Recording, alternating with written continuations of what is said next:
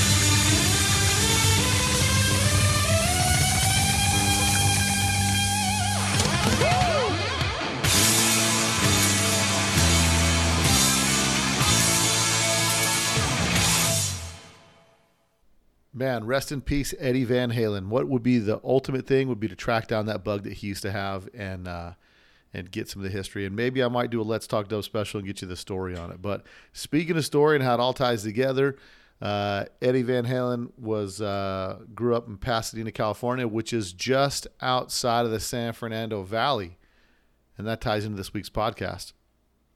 But we'll get to that in just one minute. We are one week away from the Let's Talk Dubs One Crazy Weekend here in Las Vegas, Nevada. All you guys in Southern California, Arizona, Utah, all around us within the sound of my voice, get your butt down here to Las Vegas for a weekend of driving fun. Kicks off with a strip cruise on Friday night. After the strip cruise, we kick it at the hotel, hang out, rooms are discounted, and everybody gets to get uh, acquainted with one another. Then Saturday during the day, there's a Vegas day cruise from 10 to 2. Get to see some of the sites in Vegas, find some super cool photo ops, and we will be having a photographer with the group, and then go back to the hotel. Take a little rest, get you something to eat, try your luck on the tables, and then at 5 o'clock starts the Let's Talk Dubs poker run. That's right. The Let's Talk Dubs poker run where you'll run to five different locations here in Las Vegas. You'll get a poker card. Everybody comes back to the Orleans Hotel Casino. We get back to the hotel. Everybody turns their cards in. Cards are verified. And one lucky winner is going to win 1500 bucks cash money for the poker run prize. And we're not doing one. Second place gets 300 bucks. Third place gets 200 bucks. So it pays to play. Come here to Las Vegas this next weekend. Coming up, you got one week left. Tell your friends with their sorry excuses to get in the car. We're going to Vegas. So I look forward to seeing a bunch of you guys out here next weekend. Uh, now back to this week's podcast. This week's podcast, as you guys know, last week I was in California. While I was in California, I happened upon a chop top bug.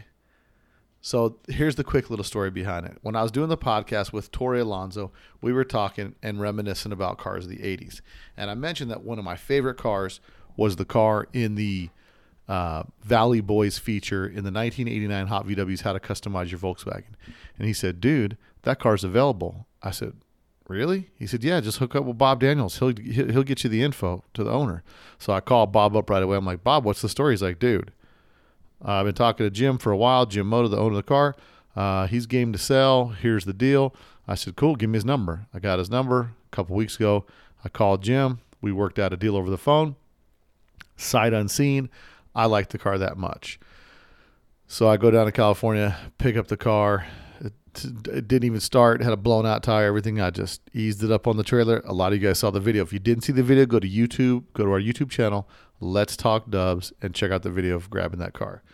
And uh, needless to say, the car is now in my possession. So when you guys get here for the weekend next week, you'll get to see that car, the world famous chopped bug.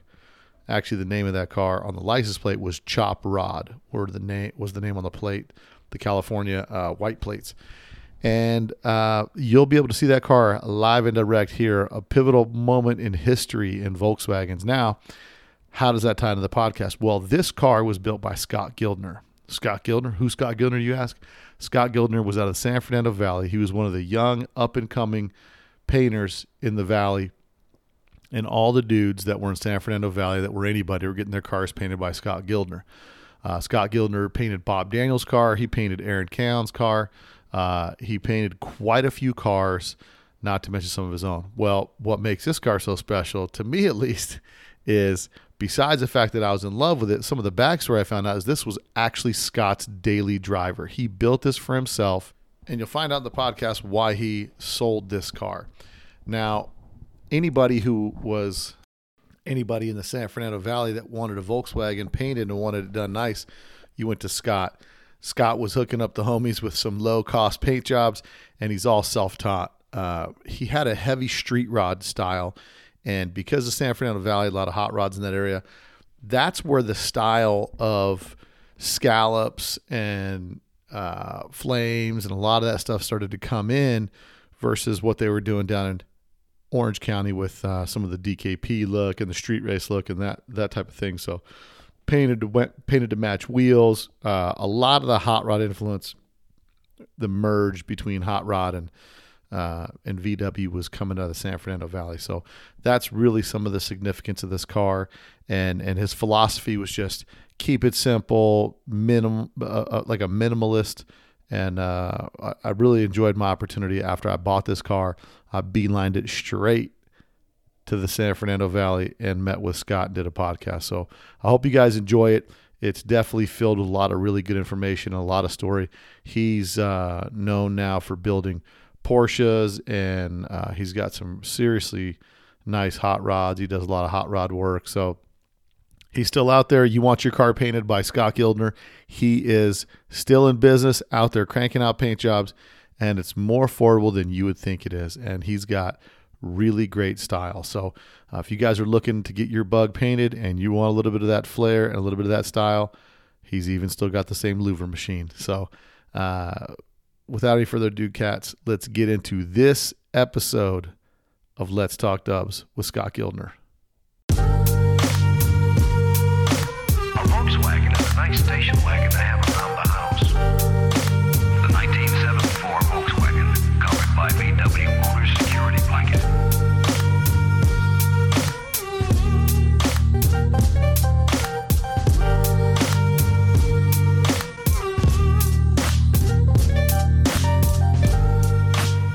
Okay, uh, everybody, on today's show, as you've seen on Instagram this past week, uh, I shot down a Big Bear and I picked up an X cover car. That X cover car was connected to several of the cars that were out of San Fernando Valley area in the late 80s, mid to late 80s, and early 90s throughout the late 90s. And that car is what we refer to now as a Scott Gildner car. So those of you that may not be familiar with who Scott Gildner is, Scott Gildner, uh, born in uh, Sunland, California, later moved to uh, out here in Northridge, and in the San Fernando Valley in the 80s, he was known for really turning out a bunch of cool paint jobs. He was just one of the young kids that actually had a shop and could do work, and because of that, he was heavily involved in the VW scene. So uh, on today's show, I want to welcome Scott Gildner to the podcast. Scott, welcome to the show. Hi, how are you doing? So uh, the car, you know, you're familiar with the car that I have, and actually the car that I purchased, the car on Red BRM's, the Chop Top, was actually your car. It was my car that I built in 80, 87. So you built the car in 1987, and in the, in the early 80s, you had a, a heavy influence in the VW scene here in the San Fernando Valley. And bef- before we get into that, we always start the podcast with, uh, "What's your VW story, and how did you get into Volkswagens?" Well, I, I my my dad was into cars, so I, I was he was into old cars, hot rods and stuff. And a friend of mine that I went to school with in Sunland, he uh, his parents were divorced, and his his dad lived in Huntington Beach. Mm-hmm. So we just go down there like every other weekend because his dad lived on the water and had a boat. So we go down there and five, six of us and have fun, sleep over, and take the boat out. And that's when I first seen my first lowered Volkswagen. Yeah, and how and you're and you're that was like 1975. and so you're just a young a young, Young. kid. Right. And and I was like, oh, that's I got to have one of those. First, the first one I ever saw was a black oval. And It had alloys on it, and it was Oh, going down Beach Boulevard. like perfect. perfect yeah, it was like you know, like you know, and I was like a 15 year old kid. And I was like, that was it. And now, now, how did you get? So you're well known today for uh, paint body work in like the Porsche world, the hot rod Mm-hmm. world, and the VW world. How did you make the decision to get into paint body and auto body and all that stuff? well, after I got my first car, I I had no money, so I had to. I figured it out on my own to how to paint cars. I And, just and you're chasing that vision of that black oval in your head, Right. like I'm building a car like that. exactly. And so, of all the things, probably the most expensive thing. I mean, mechanical stuff. A lot of us VW guys, we get into doing the mechanical stuff because it's not super complicated, so we can figure that out fairly well. Right. But the paint and body always seems to be of, of the teen mm-hmm. years. That's the hardest, Hardest thing to. I just was like a natural at it. You know, I just started. So, are you're completely self-taught at paint and body yeah, work? totally self taught. Never, You never worked for another shop or any Nope. that kind of stuff. never. Really? I, back in the in about 80, 86, I worked for Gene Winfield for a week. You know, I had my shop, and he he was real busy, and he wanted me to help him. That's the only person I've ever worked for. and how was it working for Gene Winfield? Out of control. There was like you know, it was like working in three feet of dirt and dog shit everywhere. and, And uh, so a lot of people don't know. A lot of the VW guys that don't know, Gene Winfield is like a a, a really famous hot rod painter that's been custom, around. yeah, he's a custom car builder. Custom car Done builder. a lot of movie cars, and you know, Chop tops. He's, he's a, still alive. He's he's he's probably ninety, around ninety. Yeah. I still talk to him every once in a while. Uh, What he was known for was kind of that the fade paint Yeah, job, right? Yeah, he was into fade paint jobs, and you know he's he's a very talented man. and he's was he near, nearby here? Yeah, he he had a shop in Canoga Park. It was on Eaton Street in Canoga Park. And so he, how did he find you? He just came by the shop. Saw, saw No, I knew him. I went over there, and I was talking to him, and then he had my phone number, and we just kind of and he called me one day, and, but I couldn't. He wanted me to work for him permanently. I couldn't take it you know. because It it's was- just, it's just an unorganized chaos. right when I went back to my shop. I was like, oh my god, I was this is perfect. Why would I ever go there again?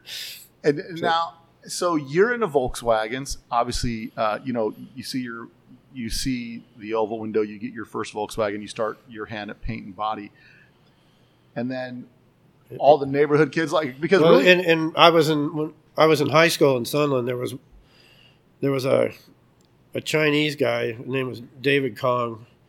He had a he had like a copper colored oval window that was lowered, and his his dad owned a body shop in North Hollywood. So that car was like kind of the second influence.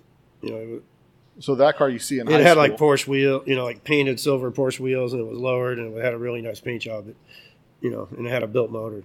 over here in the valley. The valley was a little different than like the beach cities, right? Right. Yeah.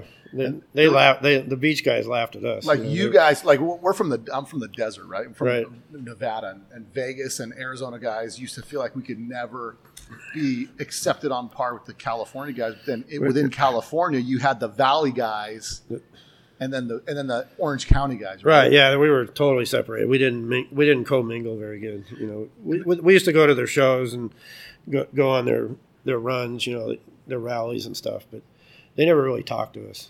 so they, they, they you felt like they kind of they kind of turned their nose up at you like oh, Yeah. oh those dudes are from the valley bro Right. like you can tell and were the cars built different like cars from the valley were built different than cars from yeah. I orange mean, county seemed yeah a little bit. They all had big big huge motors. You know, that was their big deal. they were like big it was like the dkp They, they didn't lower their cars that much. You know, they were lowered, but not in the valley. Everybody had their cars. Were, everybody's on the dirt because Dirt. you guys are newer paved streets, a lot of But- smooth. But their their cars were just about you know, some of them were stock height in the back and lowered in the front.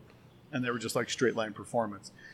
So out here in the valley, I mean, you could see that the influence out here seemed to follow a little bit of that hot rod kind of vibe. It- Right. It's pretty rich hot rod culture here. Yeah, it used to be a lot right? of a lot of hot rod stuff out here. And so the the VW guys, because you know you did you did Aaron's car, you did Bob Daniels' car, um, you've done uh, a numerous numerous And cars. it's so I don't remember doing Bob's car at all. I don't- Really? I don't recollect ever doing it. really. I kind of remember the scallops doing it, but that's it. That's all.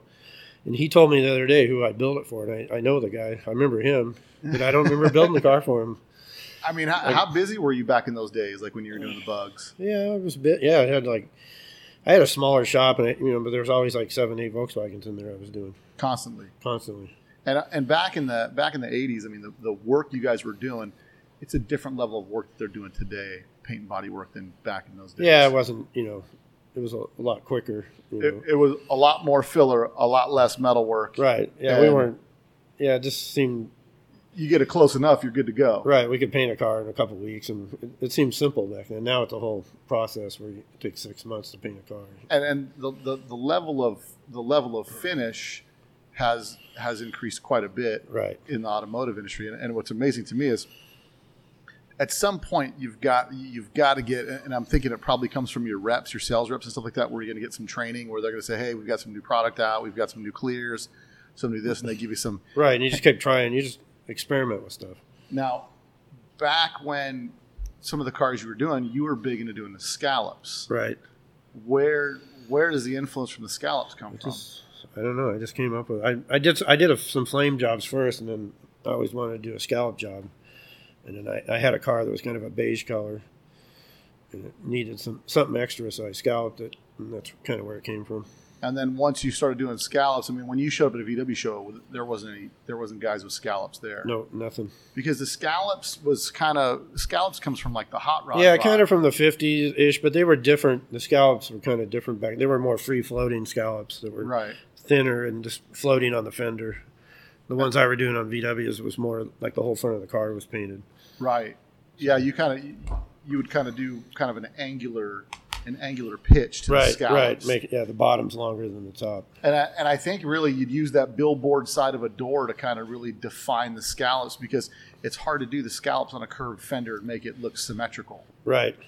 Correct. So be, beside you know doing that stuff, I mean I know the car that I got from you, well the car that I got from Jim that you built originally for yourself, and Jim who owned the car for years. he well Jim Jim bought it from me in '88, and then he he had it for a while. He sold it to another another guy in the valley, and then he had it in storage for many years, and then Jim got it back from him.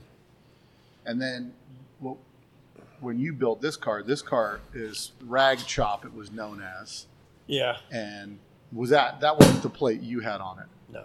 No. So the, the plate you had on was the black and yellow plate. Yeah, I had a I had a black and yellow plate on. So the, the first plate that was on it when it was featured was the, the black and yellow. Right. The plate. car was in the magazine after after Jim bought it from me. Yeah. So and you weren't really like you were not that focused on. You could care less about getting in a magazine, doing shows, that kind of stuff. Yeah, I was. You know, I had little kids, and I was, you know, just got married, and you know, Everybody's going to bikini contests. You're like, I don't need to get my Right. nuts cut off. I'm going. I'm going. Right. I wasn't and going to car. I wasn't going to car shows then. It was over. And then, how many cars do you put out before, like, word starts getting out in the valley and guys just start showing up here? I mean, is it right out of the gate because you're? Well, yeah, I did a lot of in the like early '80s. I did a lot of probably more VWs then than in the later '80s. And it was it started out mostly like friends from school and stuff like that, or people. No, no, because I was my school was in Sunland. I was in you know Northridge. It was just people. You, there was you know we used to cruise Van Nuys Boulevard. That's where I met a lot of people. So you'd be out there in your scallop bug, and people be like, "Man, who did your paint job?" And then you're like, "I did it." But, uh, but when I, the first scallop car I did was like 80, 85 or six, so I was already married by then. and so now, so- now you're doing it. To, before you doing it for fun stuff. Now you're doing it to put food on the table. Right, I had a shop, and yeah, and then it just got, and then I got a bigger shop, and then it grew into a monster. and, and, yeah, and, and that whole thing starts to take a toll because everything starts out as like it's your passion, it's your hobby. Then when things change in your life, like marriage and all those types of things, then things turn into like, okay, now I've got to pay the bills. Right, I bought a house, and you know, no more favors for right. guys. Yeah, I had to start charging money. So then, then I, I the, the Volkswagen thing, there wasn't a lot of money, you know, so I had to get, I more went into the hot rod thing. yeah. And VW people are, are, are kind of synonymous with trying to save a few bucks because, uh, Right back then, especially. Yeah, yeah, well, because we get into the hobby back then because we can't afford mini trucks because we don't have jobs and we can't make payments or whatever Right, the case right. is. And so we buy these old beaters out of somebody's backyard Right. for fifty bucks, Yeah. build it, and then we're looking for some dude who could slap a paint job on it for five hundred bucks or a thousand bucks. you Right, know? that's how it happened. Yeah, Yeah. And, and that's that's the evolution of how that comes about. Now, as you start painting cars and turning things out, Volkswagens and that kind of stuff, you obviously start to build a name for yourself. And now we were talking earlier today. You said you don't you don't do any advertising, and you've never run out of work, and it's always been kind of a word of mouth type thing. Yep, always, always had work. Some some better than others, but you know. that's Right. Well, But, there, yeah. there's, there's all there's always those jobs where I think in the back in the '80s you could look at a car and say, "Yep, thirty five hundred bucks, I'll paint it," and Right. then you know as soon as you get the car back from the blaster, you've got forty seven hundred dollars in metal work, and right. you know that type of I've, stuff. I've been broke many times, and I've been rich many times. And that's kind of the, that's, that's the cycle the paint and body guy, right? exactly. Like, the, and, and looking around your shop, I mean, you know, you've got a super nice uh, 911 here, and you've got you know Pro Street uh, Pro Street uh, Firebird right there. with the That's a Camaro. Camaro, with the gills in the back. Yeah, Yeah. yeah. The the Firebirds were smooth. Wow. The, but you got, you know, pro street cars, you got lead sleds, you got 356s, you got kind of a variety of stuff over here at the shop. Plus, I'm, I noticed like I see a lot of machining equipment. Yeah, I got a lot of machinery and metal shaping equipment. And normally, like body guys don't do a lot of machining and, and that kind of Yeah. tedious work. So, I mean, it seems to me that you, you straddle quite a few different. Yeah, that's my problem. I have I know how to do too many things, so that creates a problem. So you think like instead of doing instead of paying somebody to do it, I can just do it myself. I'll just I just need the you know five thousand dollar mill Right. and I can make it. I I can make that fifty dollar part. Right. Like you, you were showing me on the on on Rag Chop on the the car that's outside. Um, you made the center caps for those BRMs that were Right, and I had those repo BRM stickers made. Now, when you were when you were building that car, you started off building that car for yourself because I wanted to talk, talk about the car a little bit. So you, you Yeah, built I- that car for yourself. Well, I had the the beige car that had scallops on it. I sold it to a kind of a friend of mine for his daughter, and he gave me money and the the 65, which was kind of a stock beater, was lowered with a had a Weber motor in it, and And then that's how. what happened to that car? Which car? The The beige sixty, the, the beige scallop car. His daughter had it for a while. She sold it to somebody else, and it ended up burning to the ground. So that That's what I heard. that Gildner car's gone, gone. forever. Yeah, that's gone. and and so I had the I had the 65, which became the red chop, and it just I got a, I remember I got a new sawzall one day, and I was like, oh, I'm gonna try it out and chop this car. that's how it, that's how I, I swear. That's a how- pretty bold move. Yeah, I'd chopped a couple of VWs before that. So I just cut it all up and welded it together. I, I can't find pictures. I had pictures. I don't. I, I think Aaron Kahn might still have some pictures of it. Now, Winfield's known for chopping cars too, right? Correct. Yeah. But some sometimes when you see those chops, and I've talked to a couple guys, the, the old school guys do the chops, you're getting back. I wouldn't say the most refined chop job. Some of them, yeah, but a, a VW, there's no room for mistake because you, you can't lay down the rear window because the, the deck lid flows into the window. So you, you got to cut the roof in like six sections. You got a center section, a rear section, and a front section, and then you got all these pieces, you know, in a roof that you got to re- kind of make. So it's very difficult. And, and it's funny because uh, you know this year coming up, there's the Grand National Roadster Show's got a bunch of cars that are going to be there, a bunch of Volkswagens specifically, and they've asked that uh, that that the red chop would be there. I don't know if it's red chop, chop rod. It's a couple different names on this car, but we're going to pin one down through there, and it may just be Bill T's chop top now. But Because when I built that car, it sort of has some hot rod influence because you know the Yeah. 39 Ford taillights and the, Well, the 39 Ford taillights were a, di- were a different thing. The um, oh, and I want to talk about the chop for a second.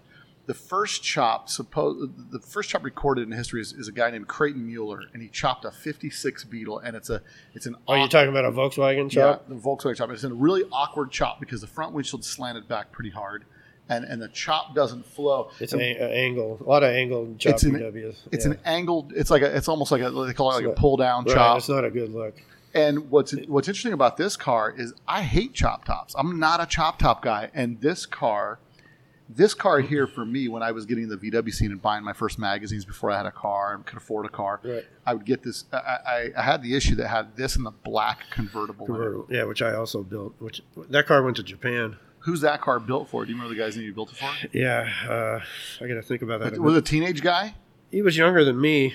And was it a was it a Carson top? Or was it a functioning convertible top? It was a Carson top, which I, I built for f- five VW Carson top cars. I'll show you pictures later. And how, how many of those were featured in, in the magazines? I know the, the, black the first featured. one was an orange one I built. It was featured in an '83. Uh, it was orange with a white top. I got pictures of it here. I'll show you. That that car was on. Uh, it was like a some. It wasn't hot VWs. It was some. VW or some It was some off-brand. hot rod derived VW magazine. I forget what it was called. I have the magazine somewhere. Now, with the Carson top cars that you did, the, the definition of a Carson top for VW people that don't understand terminology for like a, a Carson top, the. Carson top is a removable. Lift off top It's a that l- looks like a convertible, but it's smoother. You can make your own shape because you don't have to worry about it folding. And when you made those things, I mean, where, where did you get? I mean, obviously the inspiration for those comes from the hot rod scene. Correct. Yeah, from the '50s hot rods. You know. And so, would, would you kind of say that that maybe the, the the valley vibe or the valley look kind of is heavily hot rod influenced? Yeah, I, I would. In, in my world, it was because I was into hot rods. And, and I think Awesome. that bridging that hot rod gap over to the the VW world was kind of doing something different because uh, you know the thing in the Volkswagen world is every car is the same, Same. car. And, and most Volkswagen guys back then, they they graduated into a Porsche. Right. You know, they didn't go to the hot rod way. So Right. I, I I did the Porsche thing too, but I was always into the hot rod thing too. So I was in the middle, kind of, which I still am. And and a lot of your influence. I mean, you, you, your your 911 here is really clean. It's got a real clean look to it, and it kind of has a little bit of an R Gruppe vibe to it, but it's also you can I can I can see looking at it. I can see hot rod influence things that are on it. It's know? got a louvered deck lid and a Right. louvered roof handle. And, And yeah, now- I'm, I'm not into stock stuff. You know. Now, let me ask you a question about louvers. So, when louvers were starting to become the hot thing, were you doing tons of louvers Yeah, back then? I have a louver press. I bought it in 1983. So that louver press, the same louver press that louvered every hood and Yeah, still, it's sitting right there in the corner. Still works. and, and every, when's the last time you, when's the last time you put some louvers in something? Uh, like last week. Really? Yeah. Oh yeah, you got you got Yeah. uh, louvered panels and stuff like that here, and so a lot of the and louvering as soon as and that's the thing with louvers. Louvers were a hot rod thing as well. Correct. Yeah. And now to see louvers start coming into To- the VW, I mean, I, I louvered so many VW decklids. I, I could do it blindfolded. really Yeah. I mean, I probably did you know 300. that's I still see cars to this day. You know, like beat up VWs, right? And I go, I did that. Now, was there anything that you did on these cars that you did specifically that, you, let's say, you, you like you can look at a decklid and say, "I did that one." I can tell by the shape of the louver because e- each louver die is different. oh, really? Everybody that has a louver press has a different shape die. and so, so- your die because of the way the, the way the shape of the louver, Right, I can tell if it was my die. really. So but And so hoods and what's the what's the craziest thing you ever had to louver? I think I I chopped a like a '70s Chevy truck, and the guy wanted the roof louvered, it's like because I had the roof cut out. And so Uh, and I louvered the roof, and, and you know, and then put an aluminum like panel in there so it wouldn't leak. and then welded it, Welded wel- it back together. welded it back together in the car. I seen a VW once with the whole roof louvered too, but I didn't do it. That's a little that's a little over that's a touch Yeah. overboard. Yeah, I think. uh, So it's like where they start speed drilling the holes, like the lightweight right. holes. They I mean, you know, louvers are to cool the engine, so it has to be near the engine to make sense to me. It's not automotive, Right. you know. If you go they the can other be way. to cool your, cool your hair maybe too. Yeah, that's true. Now, a lot of those cars back in the '80s, back in that time, you because of the hot rod influence, they really started to push towards crazy colors like pinks and teals. For, yeah, because the hot rods were all getting painted the same colors at the time. yeah. So, you, so for inspiration for you, you'd go to like a good guy show and you'd see stuff like, ah, we're doing that on a Volkswagen, and kind of Yeah, not. Raise the bar But I was, like I painted a pink VW for my girlfriend at the time in like eight, like 80, 81, I think. It, and so that was a big deal. and pink wasn't a color you could get off the shelf. No, it was a factory Porsche color. It's a, it's called magenta. Really, Yeah, but it's pink. I mean, it's bright. It in the in the '80s.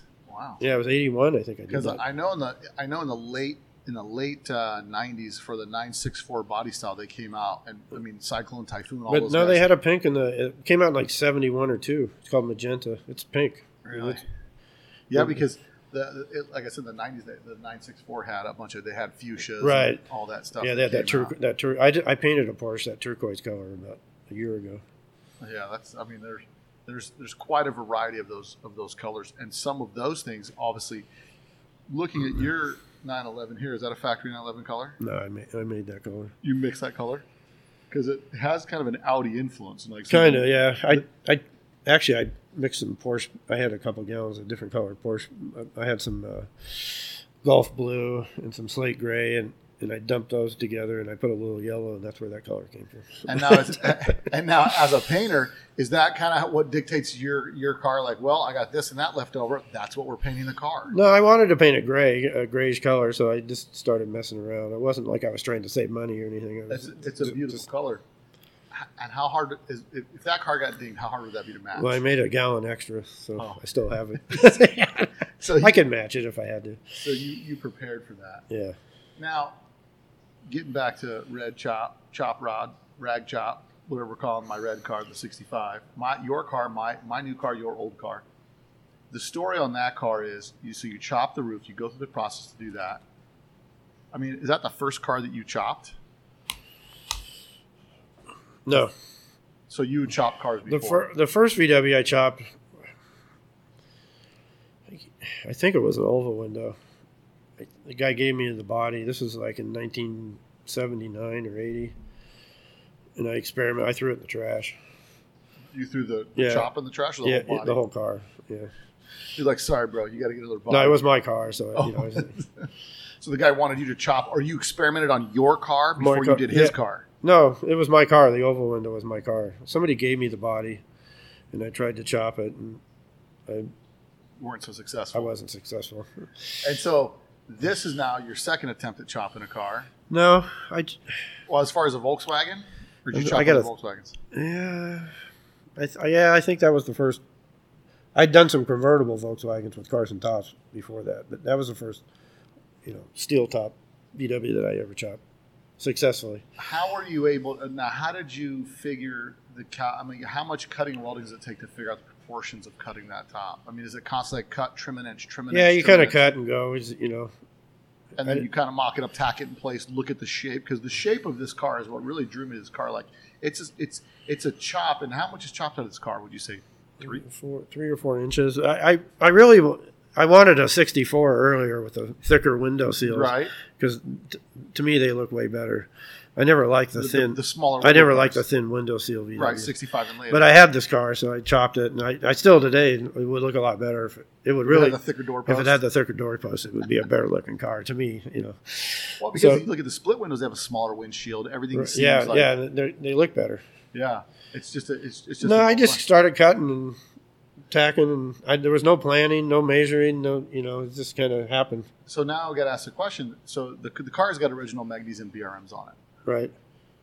At this time, BRMs were like Well, when I first chopped it, I had uh, steel wheels with like painted steel wheels with like beauty rings and hubcaps. Right, More so- like a hot rod. like a hot rod look. That, and then a, f- a friend of mine had a shop, and some guy had left these BRMs stored in there, you know, Yeah. years ago, and he said I, I think I paid him thousand dollars for them, but they were really rare. Now, a thousand a thousand bucks back then was big money because those wheels weren't. but they were still available. worth a lot more money at the time. Yeah, no question. And, and so, was your influence like, oh man, they're rare wheels, and I want. Oh yeah, them I always want. Yeah, yeah. I you know I wanted them. You know I knew what they were, and and I, but they were you know, and I painted them red, and like I painted them red that day, and took them to the tire store and had tires and you know mounted on them. Like I did it all in one day because I was excited You're about. super, super, pumped, super pumped up. right. Now, those wheels being magnesium, is it, is it is it a different way to work with those wheels? Like when you're sanding them and prepping them for paint? Yeah, I mean, It they, yeah, and they go. You know, the the shiny part of them goes dull in a couple days. yeah, and So you there's, got- I mean, like you're you're just a slave to polishing on Right. those wheels, no matter what. You know, ever when I put the BRMs on it, I I was kind of afraid to drive the car because couple of them were welded up all the way around the inside the rim tire Yeah. area. So I, I was always afraid to drive it. But I, I started driving it. You know, And I got to be honest with you, I, that's the same concern that I Yeah. have with the car because I'm sitting here thinking like, well, you know, if I hit a huge pothole, there's you know fifteen hundred bucks, two grand for a wheel if you can if you can find, find one, one. You know, And I, I remember one Easter we the whole family went to dinner at some restaurant in Arcadia, which was you know like 40 miles from, and I drove that car to there. It was fine. You know. yeah. So was, then I, that was my first trial. You know. that was your longest ride, Right. I had more nerve back then. I was younger. a little a little more brave. And so this car, what makes you decide to sell this car? I I'd recently, you know, got married and had a kid. I got married, bought a house, and I already had a kid. And but I got married and bought a bought a house the exact same time I sold that car. So I needed the money to buy the house. And then when now, how did you feel? Because you, I think I got sixty five hundred dollars for the car. yeah, you were telling me you got you I got think that's what it was. you had like four grand in it. So Right. I had that- no money in it. You cut a fat hog, right? Right. That was a lot of money back in 1988. You know. Now you sell this car, and it's.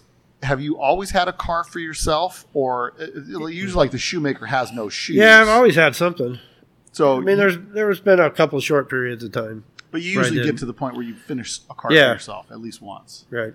Now, looking at the car and seeing the car, I mean, how long did you own it for when it was finished? Probably not. Um, maybe a year. And then Right. to sell it, did it bother you to sell it? No, Or I know, it's you, never bothered like- me to sell a car. And you were always just like, I just figured I'll just build another, you know, build another one. I'll build one better. right. So in, in like 90, 90, I and then at the time my wife had a VW, a real nice VW with a 48 Weber motor and a, the alloys on it. So I had that all the time. But then in 91 I bought another a 60 convertible and chopped the top and built another Carson top car. And that car was that car. That car was featured as well. in VW Trends. It was Now- it was maroon with a white top. Would after you became known, like in the VW scene, and you started doing a lot of hot rod stuff, would you just kind of turn away the VW guys, like, hey guys, like, No, I mean, guys still- I built a couple of Carson top cars for some customers, you know, during that period. And when you build a Carson top car, are you doing a wood frame on that No, thing? it's metal. So But you make a, a tube steel frame right, and the, the front header is usually wood. You know, the one above the windshield. that's arced. Right, and then the rest of it's all metal. And then you cover cover it with aluminum, and then put foam on that. And then uh, I mean, I have I have one right there. That I just built the top on that car. oh, on that uh, 34. 34. Yeah, So you so you're kind of known for building Carson top. yeah. You, I, you've built, a- I doing- built a lot of Merc, you know, like fifty Merc ones and stuff. have you ever had to build a Carson top? Like somebody just calls in a Carson yeah, top, I, I, in fact, that's the most thing I get called. ship it. You can't. You, you got to have the car because you know you got to build the top to the car. And what's it like? A, a guy wants a Carson top. What's a Carson top going to run? I get about twenty five hundred to build a frame, and then So build the frame, and then that doesn't include upholstery. right, upholstery. goes- another couple grand. and then you don't do the upholstery. No, That's one thing. I didn't see a sewing machine no around I don't so do. I my my first job I had when I was between sixteen and eighteen, I worked for an automotive upholstery shop. How was that? Yeah, in fact, I, I talked to him the other day, my, my old boss. Did he say, "Hey man, he still has a shop. Did you say, did you save all that change you found under the seats? yeah. that was like the bonus No, of no, I. I needed to actually do something. He said he'd do it for me. So Nice. And so you you started out with doing upholstery, and now you're still connected to it to some extent, building the Carson Right. tops. I mean, I know how to do upholstery. I, I, I like this Merc here. That this is my car.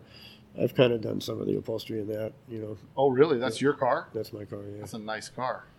I figure it's too nice to be the, No, the shoemaker's car. that's my car. I've had, I've had that car. That car's been in my possession for 25 years. You're a rare breed because most painters that I know don't even have a painted car. They drive around something with a bunch of dents and stuff in it because they never get around to. Yeah, I, I don't know. I, sometimes the problem is when you have your own car. To, to do it, you got to put everybody else's shit to the side, and, Right. And it, it's it's not good business wise. You know, you kind of piss some people off sometimes. No. I- well, yeah, like, hey, how come you're not working on my car? Your car looks like it's made some progress. Right. Yeah. And But now that I'm older, I don't I don't really care. right, like, Yeah, yeah, you uh, want you want to enjoy like you don't do all this hard work. Yeah, I'm in a position now where I I, I, I do- I don't have to work to support a family or anything, so I can do what I want. Know, it's a little a little less pressure and you kind of do follow your follow your passion and, Right. and, and reap the rewards of your capabilities and skill set. I mean, I definitely shot. I mean, look, the Porsche I'm looking at is no slouch. The the the Merc behind me is Merc Yeah, thir- 39 Merc. 39 Merc. I mean, that's a that's a unbelievable car. And that's this is a candy paint on that. Yeah, it's brandy wine. Dick Dick Dean originally started that car. He's dead now, a famous customizer. Really, You know, his kid, Kid Dean, his name was Kid, Kid Dean. Dean. Yeah, He was into VWs. yeah. He had the red square In back. fact, in fact, his kid is th- th- that was the first car he ever chopped. This car, I had to fix it. His, Yeah, really, I, I- got pictures of this when I got it. From, because he has he had the chopped square back, right? right. And that car. So we were kind actually- of friends. We we knew each other. So were they from the valley too? No, they were Orange County. He's he's in Hemet now. And is he still doing custom cars? Yes, he's the same age as me. So that car has got tied. That car's tied. This car's back. this car's kind of got a lot of famous history. So And what's funny is, you, you know, I see a lot of the VW history intertwines with hot rodders and all the stuff because I think, you know, my two cents is a lot of VW people start out being do-it-yourselfer kind of guys, and then they end up getting into the trade, and then they evolve. Right? We started with Volkswagens, and then we move into this, then move into that. But it's starting to get that respect now because the guys are our age and from our Yeah, generation and the cars are becoming worth. They're valuable now. a lot more because people are willing to pay, you know, double or three times what you sold a car for in the 80s for a car that's kind of beat up that was done back then. But and, and part of it is it's funny because the, the things we used to throw in the trash, the wink mirrors and all that stuff, the baby Yeah, that, that all that- Yeah, it- it's all coming back. It's all like really, all that stuff's. fu- See, I was never into that. I it's it all could- I could all never the get- stuff that it was in the- junk. Yeah. I, I I just throw that stuff in the trash. well, but you're coming at it from the standpoint of the hot rod scene. They used to put goofy those goofy mirrors on the outside. the baby turbos, yeah, the baby hated- turbos. I never got into that. the tornadoes, you Yeah. know? and then the wink mirror. They had the big wink Yeah. mirror and stuff. But a lot of that stuff is really starting to come back, and and, and, and a testament to that is what they're doing at the Grand National Roadster Show, where you would normally see a Merc like this. If they're Right. Merc, Grand National Roadster Show this year is going to specifically have one whole building that's just for Volkswagens, and they're trying to they're trying to get like Kid Dean Square back. They're trying to get a bunch of stuff that was Is that squareback still around? unique.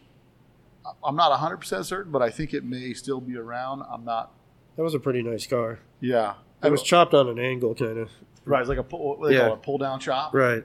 And interestingly enough, with those cars, some of these cars being around, you know, Aaron's car was at the '80s Prado Right. meet last with, year with Bob's car. with Bob's car, and then uh, you had Top Gun, which was that yeah, wild, yeah, yeah. That I think the guy had back then. He had like eighty thousand dollars in it or something. Yeah, with like a mid-engine Porsche set Yeah. up in it, and it was like teak, like teak, uh, wicker had rattan seats in it. It was super classy.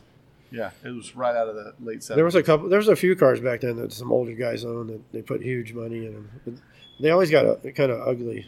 they, They put too much money in them. And it, there was that Karmann Ghia with it was like neon, like painted everywhere. I don't know if you remember that. oh, car. you're talking about uh, you're talking about Chris. Are you talking about Chris Addington's yeah, Rodbuster? Yeah, yeah, I think that's what it was. That car was painted three times. I had Chris on the podcast about he's so he's up in Bakersfield. I had Chris on the but he was older, right? I mean, Chris is Chris is probably uh, m- uh, mid mid sixties. the car the car was like charcoal gray with like neon like paint everywhere, sort of. Right? Is that the car? Well, it was it was red. It had three iterations of that car. It was brown at first, then it was crystal blue persuasion, then it was blue, Blue. and that's when it was right stuff gear. It was on the cover hobby. right stuff. That's the car I'm thinking of. Yeah, that's that that's car, The then became Rodbuster.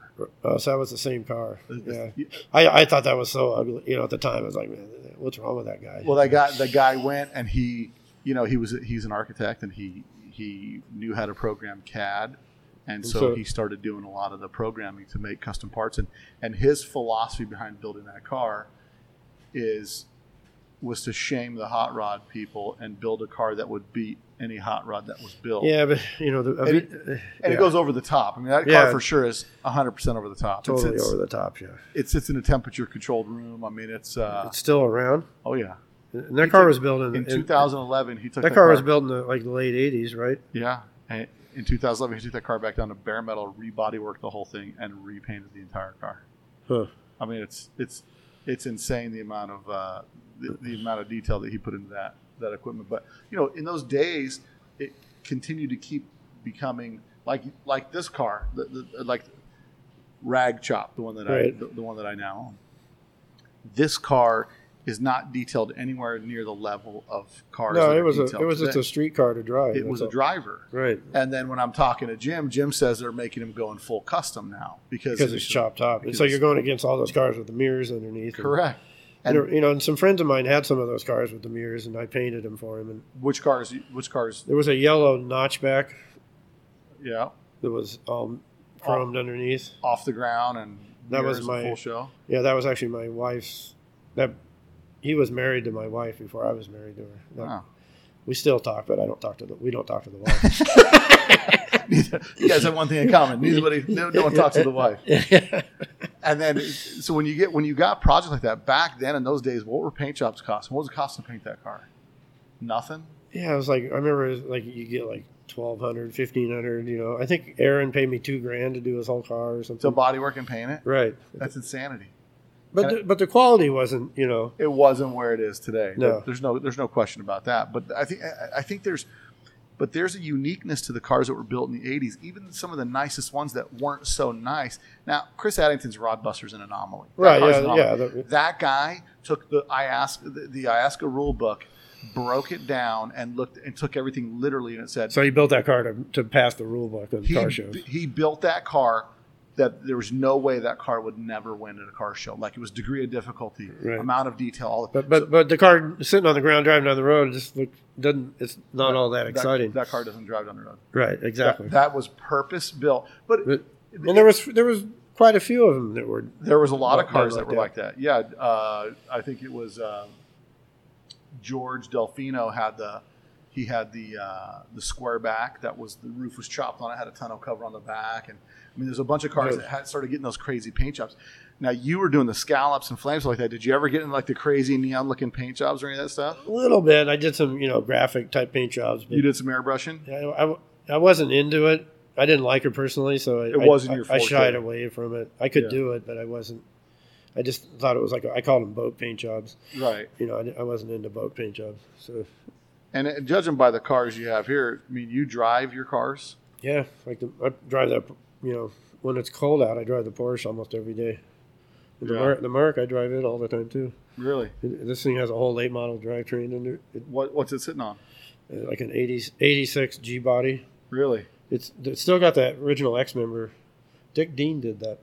And Did I, he really? I can't change it because Dick Dean did it.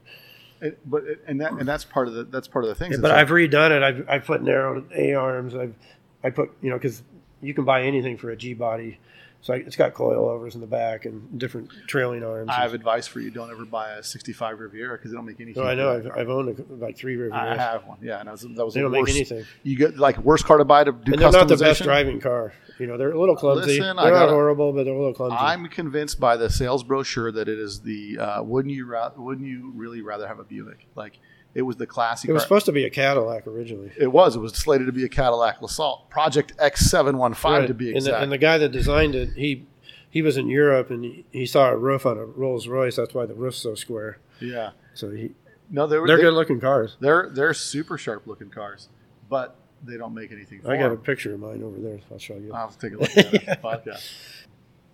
I had another 911. My mom bought a, a 911 brand new, you really? so I got that car in 2013. I traded. I had a '54 Chevy pickup, a really n- nice one, hot rod, and my my dad wanted my truck, and my mom had that. It was sitting in the garage. Hadn't run in about 10 years. So you ended up getting the Porsche. So I traded him the Porsche. He gave me the Porsche and a '39 Ford pickup hot rod for my For your fif- 54? 54 Chevy pickup. Nice. And I kept, and I, I didn't know much about the. I for, I'd been out of the Porsche world so long. I was, and in the middle of the thing, we hadn't actually swapped cars yet. I go, you know, I found out that car's worth a lot of money, and we shouldn't trade. You know, we, should, we I don't. Let's just not do the It's your trade. birthright to have that car. Man. But they, my mom goes, well, I was going to give it to you anyway. You know, and Perfect. Did you keep it? so I got it, and, and I put new Webers on it because it'd been sitting a while. What year was it? 69. So it had been forgotten about. So long. It was- long wheelbase 911. Right, as the first year for, Mhm. and it had a, but it had a, it had a, you know, like three or four different motors in it over the period. Oh really? Because she kept, my mom kept blowing the motors up. Right. I, I don't know how, but so the last motor they put in it was a, was a like a totally rebuilt '67 aluminum motor. The motor's worth like, The know, S motor. Yeah. 67 S motor. right, the motor's worth like forty grand. Sure. So, but I I found the motor. I paid seven hundred dollars for it in like in the 80, 1983 or four. My dad put that in there, and that's the motor that was in it when I got it. So the car was like a pretty nice, drivable, painted, presentable. You know, Yeah. if you saw it going down the road, it looked restored. And and I ha- had it, and, and I was doing a bunch of Porsches at the time. After I got that car, I hooked up with this Porsche You shop. showed up at some Porsche place and all of a sudden like, oh, you paint cars? Right. Well, I, I kind of knew this Porsche guy that had a Porsche. You know, he did mechanical, and he's a he kind of he got a big shop. He's a famous guy. So I, I went over to buy some parts from him, and he goes, "Oh, you still painting cars?" And I'm like, "Yeah." He goes, "Well, I got like 20 Porsches I need painted." I know I know Rod Emory's grand. I knew his grandfather really well Oh, did you? the custom car guy. Yeah. So, so I ended up started. This whole shop was full of Porsches, Porsches. and I started doing Porsches. And They're, they're different than hot rod guys. yeah, weird guys. But I wasn't dealing with the customers. I was only dealing with him. right. He was getting the jobs, and He was keeping the, the Porsche files out of here because right. But then they started creeping in the customer, and and he and then I finished one car, and he wouldn't pay me. a customer. A customer. His customer, Oh, really? and he wouldn't pay me. And I kept telling him, when I get done with this car, I need you to pay me the day that it leaves. You have to pay me. writing me a check. and he he didn't have the money. So I had I had sixteen Porsches in here outside and in here. There was nothing but Porsche, and, and so I didn't. I just called him. I waited about two weeks, never heard from him, and I, I called him up and I said the flatbed's coming. You're there at the shop, right? And he goes, yeah. I go, just one after another's coming back. Just letting you know. And And to this day, he's never paid you. No, I kept the car. The- Oh, did you? and he paid me for that car like a week later. And I was doing a car for uh, for the the famous actor. It was his deal too. Was uh, Gary Oldman. You know, Oh, Gary Oldman had a he had a 911. no, it was a it was a 550 Spider reproduction, but we made it look like a real one. Like a back. So I kept that car because I didn't want to screw over Gary, and and and he gave me the money for the other car. And we still talk, but I don't Yeah, I don't work for I I just Yeah, sometimes it, like it's almost the best thing that you can get is to subcontract the workout from somebody But- as long as they can write the checks. But but then he kept sending the he started sending the customers over, oh, And I go, if I'm if your customers are coming over, the price doubles. right. You know, so I only work for you. I don't want the customers. Yeah, I mean, So it just it fell apart. It lasted, you know, three or four years. And but still, always Porsche, does. Porsche guys that will deal with how it is to deal with you, which is like Right, like I, I just got that Porsche Oh, over. I'm going to restore that car. That guy brought that in the other day. full day. restoration. Full, yeah. So you'll do a full restoration too. No, somebody else is doing the, mo- the the guys that are doing the motor in Orange County. They, they used to be in DKP. So Oh, okay, so you'll do the you- so you'll do the disassembly. yeah, I'll do all the paint. I'm going to have the interior done. Right, I mean- Everything will be done except the motor and But you'll do disassembly, paint, my chair broke. Yeah. disassembly, paint body, and reassembly. Correct. Yeah, that's. I mean, I'm glad I didn't break the chair Yeah. because then we just we had to talk about my weight for 20 minutes. All right. So, well, we can. I mean, I I, I can get wrapped up on it, but I, I wanted to uh, just, you know, my purpose for coming here and interviewing you is to kind of nail down some of the history that took place about louvers and scallops and those types of things that were coming out of the valley back in the early 80s and, and get the history down from the people that were there that did it. I mean, like every lowered VW in the valley, uh, any lower VW in the valley at the time, pretty much. Like, I, I, yeah, it seems like I was doing it. If I saw one that I didn't do, it was it was a rare thing. so, w- was your shop doing more than just um, than just paint jobs? Would, would you do the suspension and things like that Yeah, as well? yeah, I used to lower them, and yeah, So you did the lowering and everything. You didn't. You weren't just. You weren't just a pretty face doing no, paint. no, I was yeah, I was building car. You know, I, I, I wasn't building motors. I put a motor in, But I- you'd I- assemble, assemble, disassemble. Yeah, I put a whole car together. do suspension. Man, that's pretty awesome. Well, I, listen, I'm, I'm glad you took the time to. I know you're super busy, and you know I'm glad that we're able to sit down and do it because I drove 112 miles to do this detour on my way home, but it's totally worth it because the, I, I want you to know that that car inspired me, Me. for my Volkswagen passion, So, and so so that car is the one that got you. it's Kinda there- into there was, a, there, there was a few cars that that car because it was in that issue of Hot VWs with uh, with the black chop top the Valley Boys. I would keep going to that car. So my first painted Volkswagen was painted red with a white insert with red five spokes, and it looked So- so good to me because in my head it connected to that, To car. car. And I had a So- white rag top in So it. what year was that? That was 1990, probably 92. And how how old you were? I would have been, your uh, well, I'd have been or- 20. I'd have been 20 years old. I'm 20? 72. Yeah, so I'd have been, I'd have been 20. 20 years old.